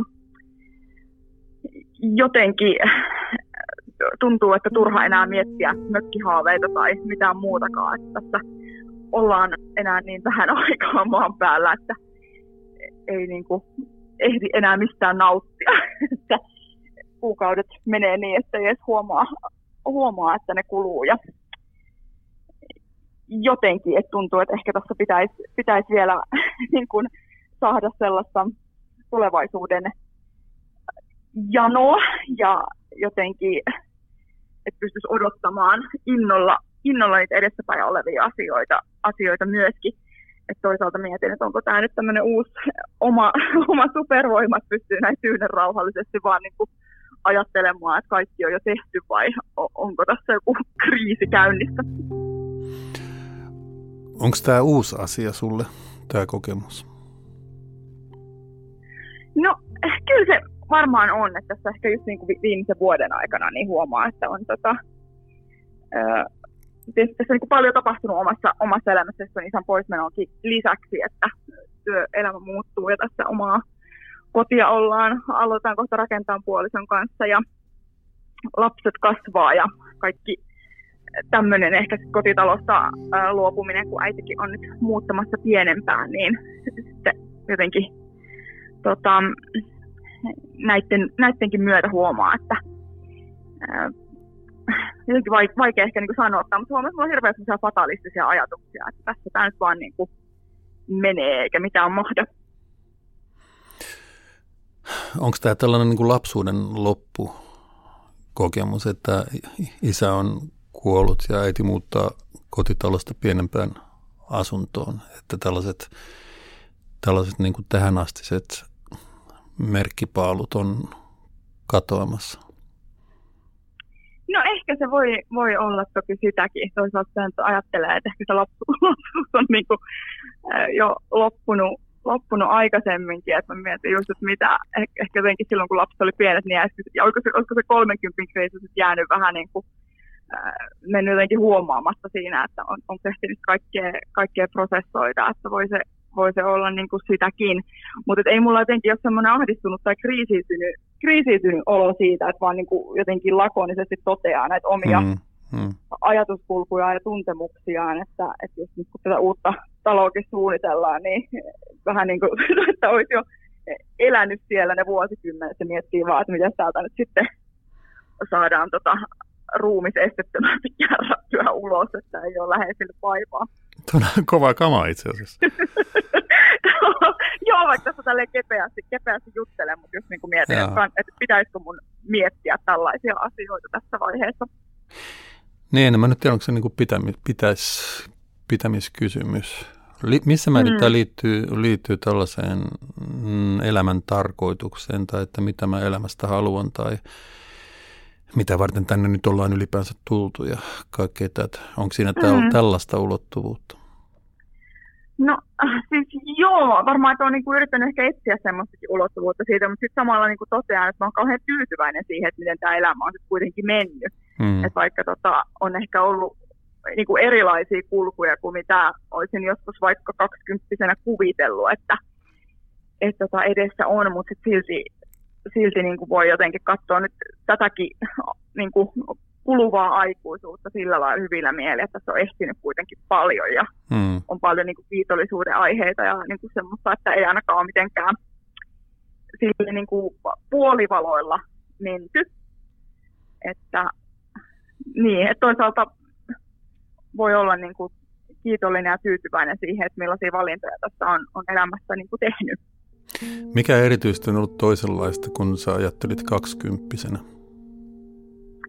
No ehkä tämä on siis juurtunut tänne kotipaikkakunnalle, mitä mä en, en kuvitellut. Mä ajattelin, että olisi, ehkä mä olen ajatellut sitä uraa, että se on niin kuin erilainen ja sitten huomaa, että ehkä on tullut aika työorientoituneesta perheestä sitten kuitenkin, ja missä ikään kuin sitä niin kuin, ihmisten saavutuksia on, on mitattu kanssa jotenkin aika urakeskeisesti ja silleen saavutuskeskeisesti.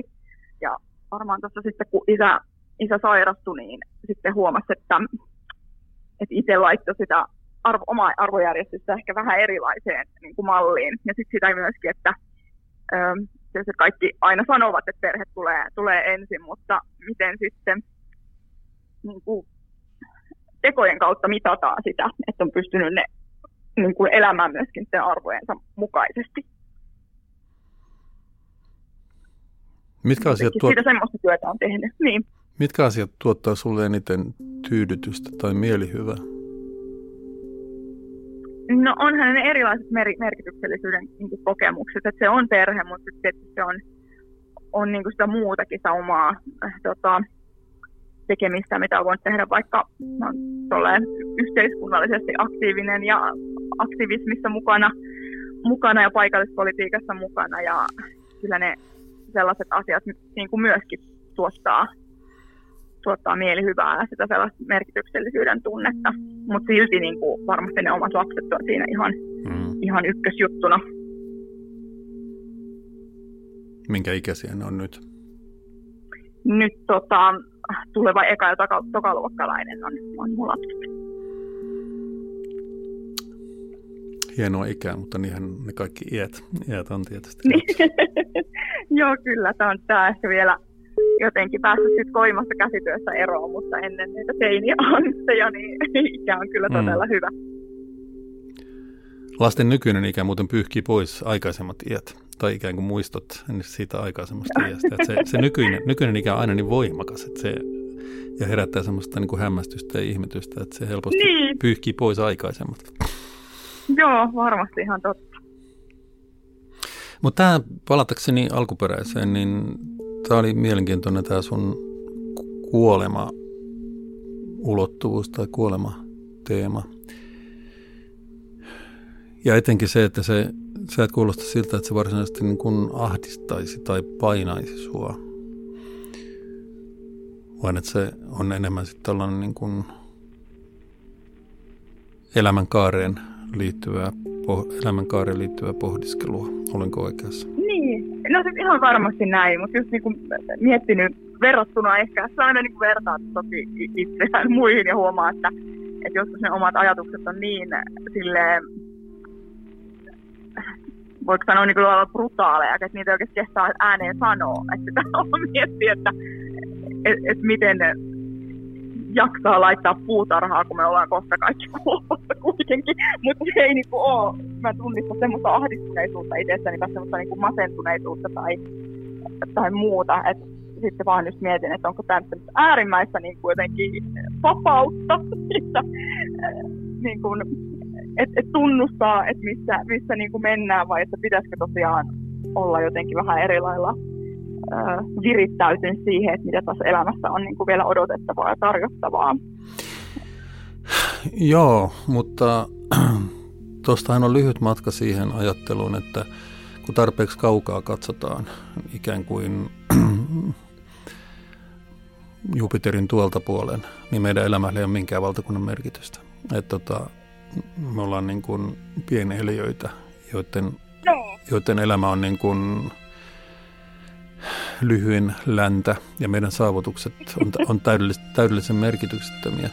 Ja totta kai, jos, jos sieltä katsoo Jupiterin takaa, mutta me ei olla Jupiterin takana, ja tämä on se varmaan se pointti.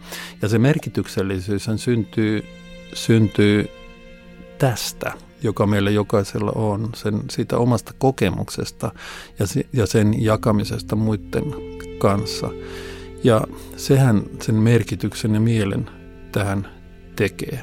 Ja totta kai me voidaan niin kuin mitätöidä se täydellisesti siirtämällä todella niin kuin näkökulma, mm. näkökulmamme niin kuin valovuosien päähän. Mutta me joudutaan kuitenkin aina heräämään siihen niin kuin kaurapurro keittämään niin kuin aamulla. Sieltä, tulla, tulla sieltä Jupiterin takaa. Ja siitä se, siitä se merkityksellisyys, sikäli kuin mä olen tämän asian ymmärtänyt niin kuin kumpuaa. Ja se ei ole suhteessa, Joo. se ei ole suhteessa mihinkään niin kuin valovuosiin, vaan se on suhteessa siihen, mitä me koetaan ja m- mitä me jaetaan lähimmäisten kanssa ja miten me sitä lähimmäisyyttä rakennetaan. Ja toi, miten sä, kun sä kohtaat nyt tätä, että oot joutunut tekemisiin tämän kuoleman ajatuksen kanssa, niin musta se kuulostaa aivan niin kuin hedelmälliseltä. Että sehän tarkoittaa vain sitä, että sä, sä ikään kuin näet elämäsi jonakin, joka alkaa ja päättyy ja siihen välille pitää jotenkin niin kuin saada se elämän mieli ja merkitys ja tarkoitus. Joo. Nimimerkki asiaa jonkin verran miettimässä. Kyllä, näin tota, tota ymmärsin. Siis sanoit tosi niin kuin, jotenkin mulle relevantteja asioita. Toi on just, just ehkä mitä sanoit tästä, että katsoo sitä asiaa niin kuin liian kau, kaukaa. Ja toki nyt tietysti tämä, niin kuin, kun lapsiperhe arkea tässä vielä eletään, niin, niin se semmoinen arjen rutiini, että nehän niin kuin pitää mm, pakan kasassa ja tavallaan pitää niin kuin ne kädet savessa ja just, että ne asiat, mitä siinä tapahtuu, niin on kuitenkin arjen ja ihmisen, ihmisen kokoisia, ettei niin kuin pidä karata karata liian kauas sinne linnunrata, rataperspektiiviin ja tämä oli jotenkin o- olennainen juttu. Ja tavallaan sitten just tämä, tämä myöskin, että et ehkä se on sitten kuitenkin sitä, sitä omaa supervoimaa realistisissa raameissa sen niin kuin, ajan, eikä ole semmoisia niin ehkä kaikki voipaisuus, tällaisia nuoruuden luuloja enää siitä, että, että aikaa on rajattomasti että sitten sen sitä pystyy myöskin suunnitella aidosti. Tai joten sitten sit mikään ei siinä niin suunnittele yleensä, kun elämässä puhutaan, mutta tota, pystyy niin miettimään semmoisella realistisella tavalla, että mikä se aikajana mahdollisesti voisi olla, että johon niitä palasia parhaalla tavalla sitten yrittää pinota ja asetella. Parhaimmillaan se voi olla sitä, että keksii itsensä uudelleen tämän elämänkaaren aikana. Koska mm. aika, aika monihan törmää erilaisiin kriiseihin, joko niin kuin ulkoa tuleviin tapahtumiin tai onnettomuuksiin tai mitä nyt menetyksiin, mitä nyt onkin, ja osittain saattaa olla sitten itse aiheutettua, ja, mm. ja joka aiheuttaa sitten jonkinlaisen kriisin ja pohjakosketuksen. Ja se on ehkä kaikkein hienointa ja semmoista niin kuin elämän ihmeellisyyksiä, jos onnistuu sitten ikään kuin aloittamaan uudelleen, keksimään itsensä, itsensä uudelleen. Ja tämä on sellainen asia, mitä mä jotenkin soisin, soisin niin kuin lapsille opetettavan alusta pitäen, että mm. aina sitten lopulta voi keksiä itsensä uudelleen, vaikka tuntuisikin siltä, että kaikki meni ja kaikki siihen asti eväät oli niin kuin syöty ja mitään ei ole jäljellä, mutta aina on sitten se niin kuin itsensä uudelleen löytämisen mahdollisuus niin kauan kuin joku Joo. min, minuuden kipinä siellä vielä niin kuin palaa. Joo, toi on aika ihana lohdullinen ajatus ja niin kuin toki nyt just tässä, tässä niin kuin viittasin tähän omaan tota, äitiini, että joka nyt sitten tässä on jäänyt leskeksi ja paljon on sen luopumista sit isosta, isosta kodista ja ehkä niistä niin kuin kuvitelluista eläkepäivistä puolison kanssa, mitä ei sitten niin tota tullutkaan. Et just sitten niin kuin miettii, miettii sitten vielä sitä, että mikä se ähm, niin kuin, uuden itsen löytäminen on sitten vaikka 65-vuotiaana tai 70-vuotiaana. Et sitten siihenkin vielä pystyisi ne palikat löytää. Eikä sille kai mitään estettä ole, jos terveyttä piisaa ja aivot toimii. Näinpä. Ja maailmahan on nykyään, koskaan ei maailmassa ollut niin paljon mahdollisuuksia tarjolla niin kuin iä, ihmisen iästä riippumatta kaikkeen tekemiseen ja, ja uusien asioiden löytämiseen. Kyllä. Kyllä, mä vien nämä terveiset ehdottomasti myöskin hänelle. Viet todella. Viet todella. Kiitoksia Tiina. Nämä oli todella niin kuin isoja merkityksellisiä asioita, todella. Itse asiassa Kiitos mu- Pekka. Joo. mullakin heläytti eräitä kieliä tuolta Hienoa. bassopuolelta. No, hyvä. Kiitos, silloin, kun soitit. Silloin ei ollut tyhjä puhelu. Kiitos tosi paljon. Hyvää Niin, jatkoa. Kaikkea hyvää. Moi moi. Moi. Olipa koskettava puhelu, vai mitä? Oli. Joo. Todella niin kuin, tämä oli varmaan sitä diippiä, mitä sä oot tässä halunnut tavoittaa. Ja toi oli jännä, miten, miten näin ikään kuin sanotaanko kohtalokkaasta teemasta kuin kuolemasta voidaan puhua sitten kuitenkin näin, näin niin kuin positiivisella mielellä ja siinä oli myös iloa mukana tässä Tiinan Niin supervoima-ajatus siitä. niin, näin, näin. Ja myöskin sitten, myöskin sitten niin kuin surua sitten sen oman isän menetyksen vuoksi ja itse asiassa oman äidin kokeman menetyksen vuoksi ikään kuin toisen ihmisen kautta. Tämä oli koskettavaa ja kiinnostavaa. Twitterissä on kommentoitu, Tiina Ristikari ei, ei siis tämä sama Tiina, pitää tehdä se selväksi. Ja tota, on sanonut näin, että aikaa omaan pohdintaan kannattaa varata tämän jälkeen.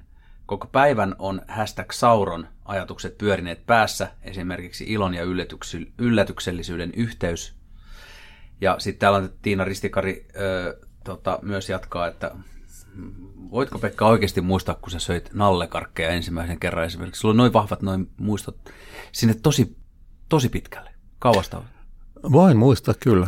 En, en mä näitä ole keksinyt. Totta kai aina on se vaara, että, että sitä muistaa jonkun oman kertomuksensa, eikä sitä alkuperäistä kokemusta, mutta kyllä mä muistan ostaneeni markalla, markalla ekan nallekarkin joskus. Ja mun ensimmäiset muistot, jotka on oikeita muistoja, ne on niin kuin vähän päälle kaksivuotiaasta. Et Mm. se, ja se on ihan selvää, että ne on oikeita muistoja, koska ne eivät ole tarinoita, joita olen kuullut, vaan mä, mulla on selkeät omat kokemusmuistot niistä. Ja tämä varmaan vaihtelee ihmisillä suuresti. Että jotkut on kertonut, jotkut ihmiset on kertonut mulle, että heidän ensimmäiset muistikuvansa on tyyliin niin kuin seitsemänvuotiaasta. Siis ihan niin kuin koulun, mm. koulun aloituksesta ja sitä ennen ei, ei ole muistikuvia. Ja tämä on sellainen mielenkiintoinen asia, mitä, mitä sopisi tutkia tai mistä olisi hauska kuulla, että mistä ihmisten ensimmäiset muistot tai kuinka varhaiselta ajalta ne on. Mutta en mä kyllä kuullut, että kenelläkään kenelläkään olisi varhaisempia kuin nämä mun kaksivuotiaan Sä oot sä pärjännyt parhaiten tässä muistikisassa. tota, ää, ja se äh, vähän liittyy tuohon Tiinankin puheluun, tämä tällainen oivallus, jonka sä koit jo parivuotiaana, sen oivallus, oivallus erillisyydestä. Oivallus siitä, että sä oot erillinen ihminen kuin sun vaikka äiti. Joo, min- minuuden niin. syntyminen, kyllä. Joo. Ja, se, ja, ja, se, mm. ja kaikki, me, mehän kip, tuntuu, että me kipuillaan sen asian kanssa aika lailla niin kuin koko ikämme. Koko ikämme. Täällä on muuten tämä, myös Aapo Haavisto on sanonut, että kyllähän Sauron aika syvissä vesissä kulki, eli siis diipeissä, ja aika henkilökohtaisessa. Öö, kuuntelusuositus toki, mutta varaa aikaa pohdiskeluun kuuntelun jälkeenkin. Kyllä aika monet on niin kuin jäänyt samalla lailla kuin, kuin nyt te äsken Tiina. Se on, sä oot avannut jotain on ne sitten lukkoja vai patoja vai mitä ne niin oikein on ollut? No toivon mukaan, jos näin on. Ja tämä nyt tietysti oli yksi mun ajatus, että ihmiset sais näistä miettimistä ja miettimistä nimenomaan lohdullisesti, eikä, eikä, eikä niin, että olisi kylmä rinki tai ahdistus ja pelko niin kuin omasta elämästä, vaan totta kai koko tämä suuri ajatus tässä on nimenomaan se toivon ja lohdun ulottuvuus. Toivottavasti me ollaan jotakin siitä onnistuttu saamaan aikaan. Meillä on aikaa vielä yhteen soittoon, siis tällä ensimmäisellä tuotantokaudella, eikö niin? Näin. Niin tota, mutta nyt mennään sitten, ää, ei ehkä niin diippeihin, tai en mä tiedä mennäänkö me diippeihin, mutta nyt on teemana politiikka. Morjesta. No tässä on Pekka Sauri, moi. Monologi-sarjasta Pekka Saurin lohdullinen teoria elämästä. Sä olet Jussi. Jes, mukava kun soitit. Kyllä.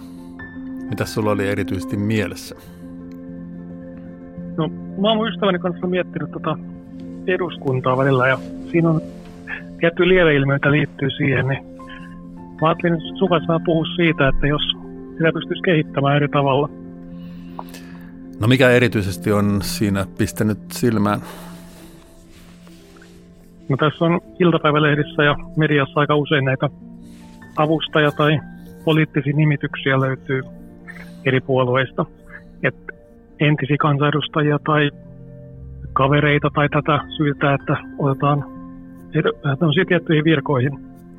Niin mun mielestä on sellainen oire, että kansanedustajat, niin kun, jos ei heitä valituksi, niin heillä on irtisanomisaika on yksi päivä ja sen jälkeen he on työttömiä.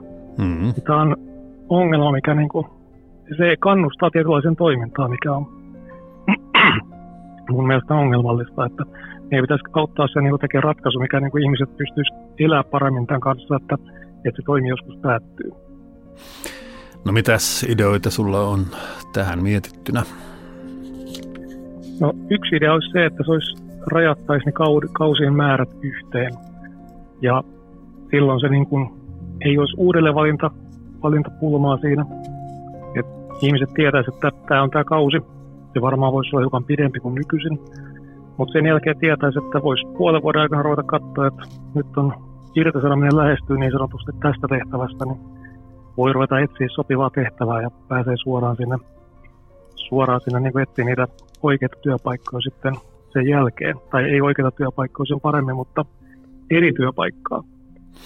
Ja tämä oikeastaan mm. vaatisi sitten kyllä muitakin muutoksia, että jos me pidennetään kautta, niin mä näkisin, että tässä olisi muitakin hyviä muutoksia tehtävänä, että esimerkiksi porrastettaisiin tätä vaali, vaalikautta niin, että olisi osa, osa eduskunnasta vaihtuissaan kerrallaan, että esimerkiksi kolmasosa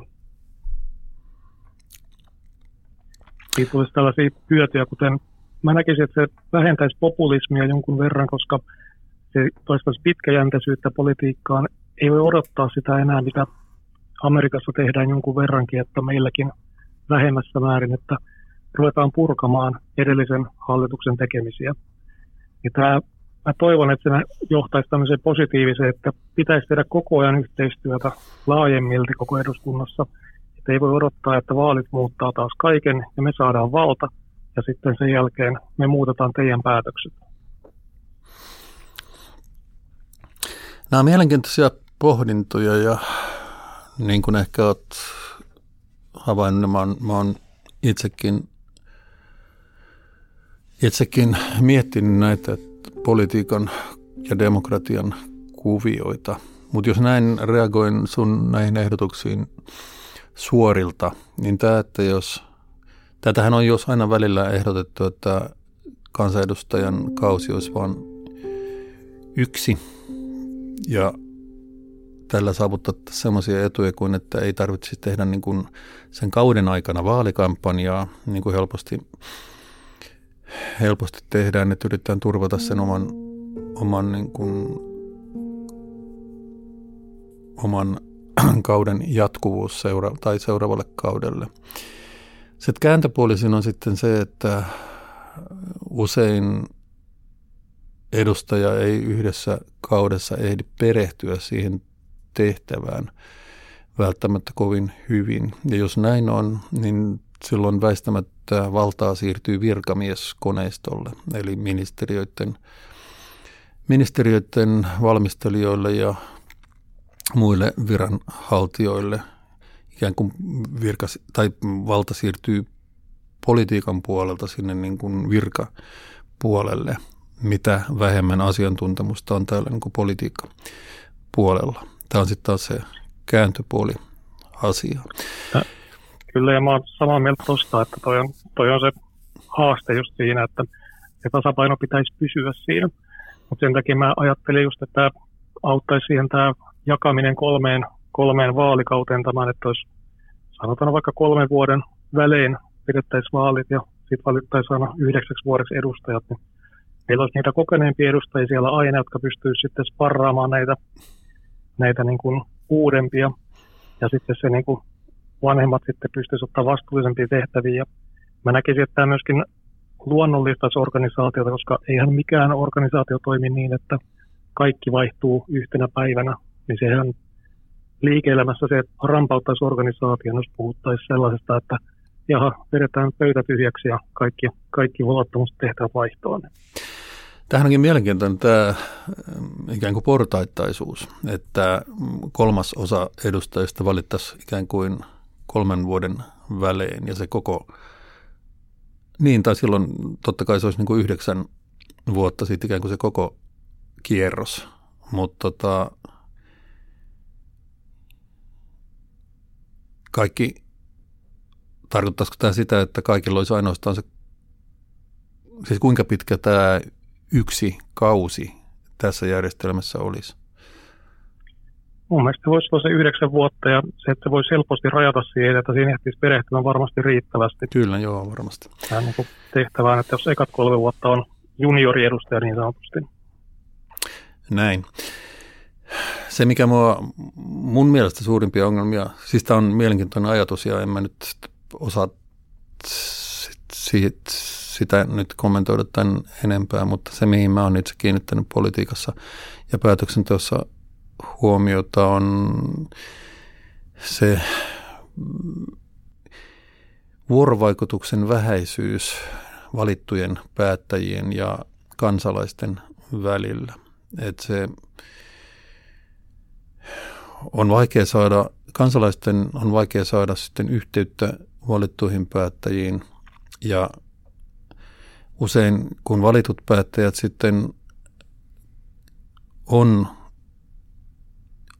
vuorovaikutuksesta, niin se ei ole vuorovaikutusta, vaan se on vähän niin kuin faksin lähettämistä, että tämmöisen tiedotteen minä nyt halusin teidän tiedoksenne saattaa, mutta siitä ei seuraa mitään keskustelua tai tämä tiedotteen lähettäjä ei osallistu enää siihen keskusteluun. Ja tästä seuraa helposti sitten se, että, että valitsijat ja valitut etääntyvät väistämättä toisistaan ja tulee ikään kuin valitut elävät omassa, omassa maailmassaan ja seurustelevat keskenään ja valitsijoiden ja valittujen välinen yhteys käy heiveryiseksi.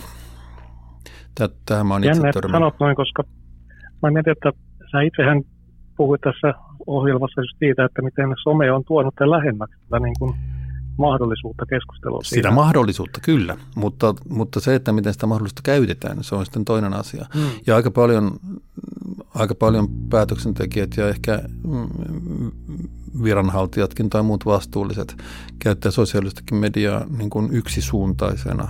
Että lähetetään joku viesti menemään, mutta ei osallistuta sitten siihen keskusteluun, mitä se viesti, viesti herättää. Et se on ihan samanlaista kuin sata vuotta sitten, että lähetettiin niin kuin eduskunta tai hallitus lähettää jonkun, niin hallitus lähettää jonkun tiedotteen, että tämmöistä näin on tulossa ja sitten se tiedote jaetaan kansalaisille, sitten se on siinä. Ja sosiaalinen media, niin kuin mä oon yrittänyt painottaa, sosiaalinen media on sosiaalista ainoastaan, jos on sosiaalista. Et sosiaalinen media voi olla myös hyvin epäsosiaalista ja yksisuuntaista, eikä sen kummempaa kuin faksi. Tämäkin mun mielestä olisi hyvä miettiä ratkaisua, koska tämähän on oikein ongelma. Olen samaa mieltä tässä analyysistä, että se on hyvin, hyvin mietitty. Mutta tässä on, onko tämä sitten sama asia, että mihin kansanedustajan aika kuluu? Että kyllä nykyisin luottamustoimi on käytännössä useimmilla kansanedustajilla useita luottamustoimia hallituksen jäsenyyksiin, niin mä voisin ehdottaa ihan sitäkin, että meillä olisi päätoimisia kansanedustajia, joilla ei olisi sivutoimia, ehkä oman puolueen tai tämmöisten muuten paikallisyhdistön lisäksi, mutta niin kansanedustajat on, niin kuin, kansanedustajat on päätoimisia. On, mutta se sitten on sivutoimisia kuitenkin, jos miettii kuinka monessa hallituksessa he on eri järjestöissä, Aha, että ei, ole, just, just, että ei olisi sivutoimia. Mm, joo. Nythän tulee, mielenkiintoinen, niin kuin, nythän tulee mielenkiintoinen tilanne, että kun tulee maakuntavaalit, että onko meillä sitten, sitten ihmisiä, jotka on sekä kansanedustajia, kunnanvaltuutettuja että maakuntavaltuutettuja. Siis istuu kolmella pallilla. Ja mä joskus miettinyt, että eikö siitä tule pikkuhiljaa niin kuin tämmöisiä mm, jääviyksiä, että jos eduskunta päättää jostakin vaikka hyvinvointialueiden asioista tällä tavalla, sitten sä oot kunnanvaltuustossa ja siellä hyvinvointialueen valtuustossa ikään kuin päättämässä niin kuin niiden asioista, niin jossain kohtaa voisi kuvitella, että tulee niin kuin ristiriitaisuuksia näiden eri roolien kesken. Tai vaikea kuvitella, että niitä ei tulisi. Kyllä, ja tämä on hyvä vaikka jos puhua tätä laajemminkin tätä, että mihin, mihin me halutaan ihmisten antavan aikansa, koska mun mielestä kansanedustajan työ on tärkeimpiä, mitä Suomessa on, ja siinä on eniten valtaa lähtökohtaisesti, niin mun mielestä on hukkaa, että he käyttävät aikansa muuhunkin, että mun mielestä jos he haluavat jotain, mieluummin antaisi heille enemmän palkkaa, jos he pystyvät antaa enemmän aikaa kansalle, että vaikka tämä kommunikaatio, että kommunikaatio kuuluisi tähän heidän työhönsä vahvemmin kuin nykyisin se on. Näin. Kiitoksia Jussi. Kiinnostavia ajatuksia ja mä itse joudun taistelemaan näiden asioiden kanssa jatkuvasti, etenkin nyt kun olen kansan valittu seuraavat neljä vuotta täällä Helsingissä. Kiitos näistä ideoista Jussi ja kaikkea hyvää tulevaisuuteen sinulle. Kiitos samoin. Moi moi. Moi.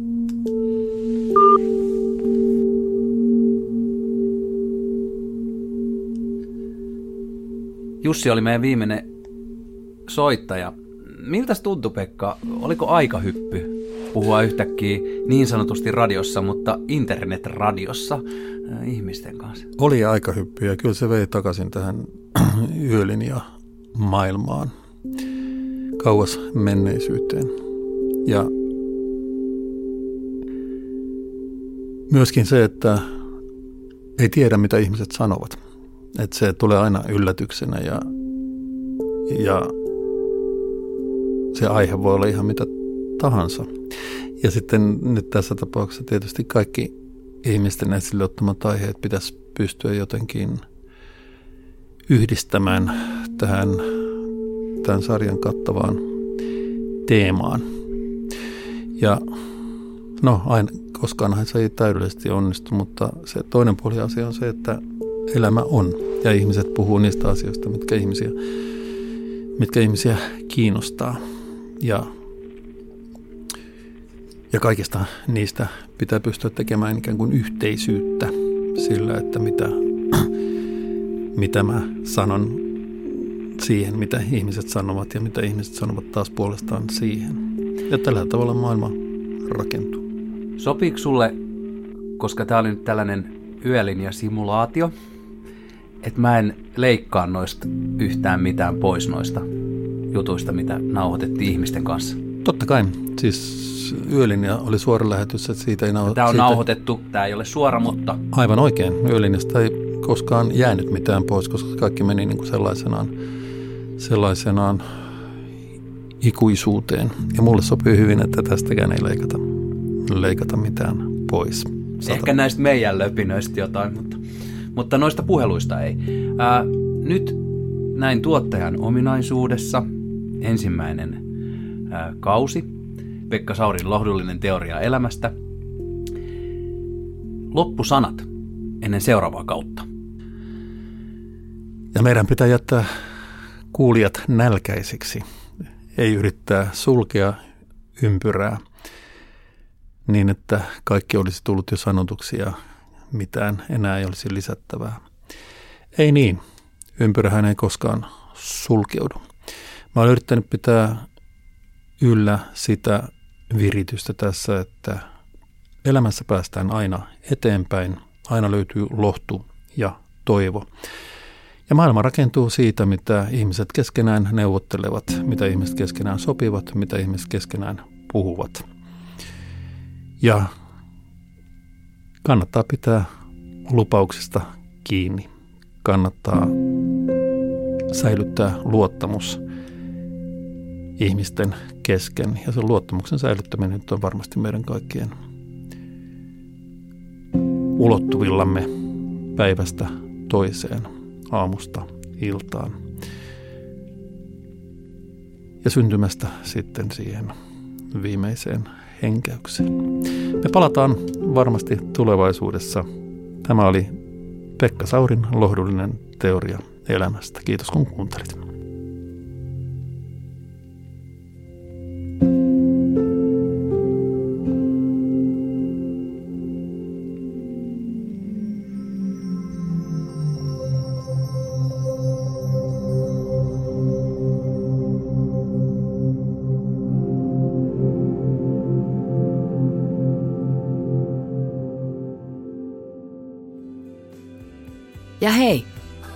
Minna tässä vielä. Muistathan, että sinua lähellä olevan välitteesi löydät osoitteesta kiinteistömaailma.fi. Mä välitän.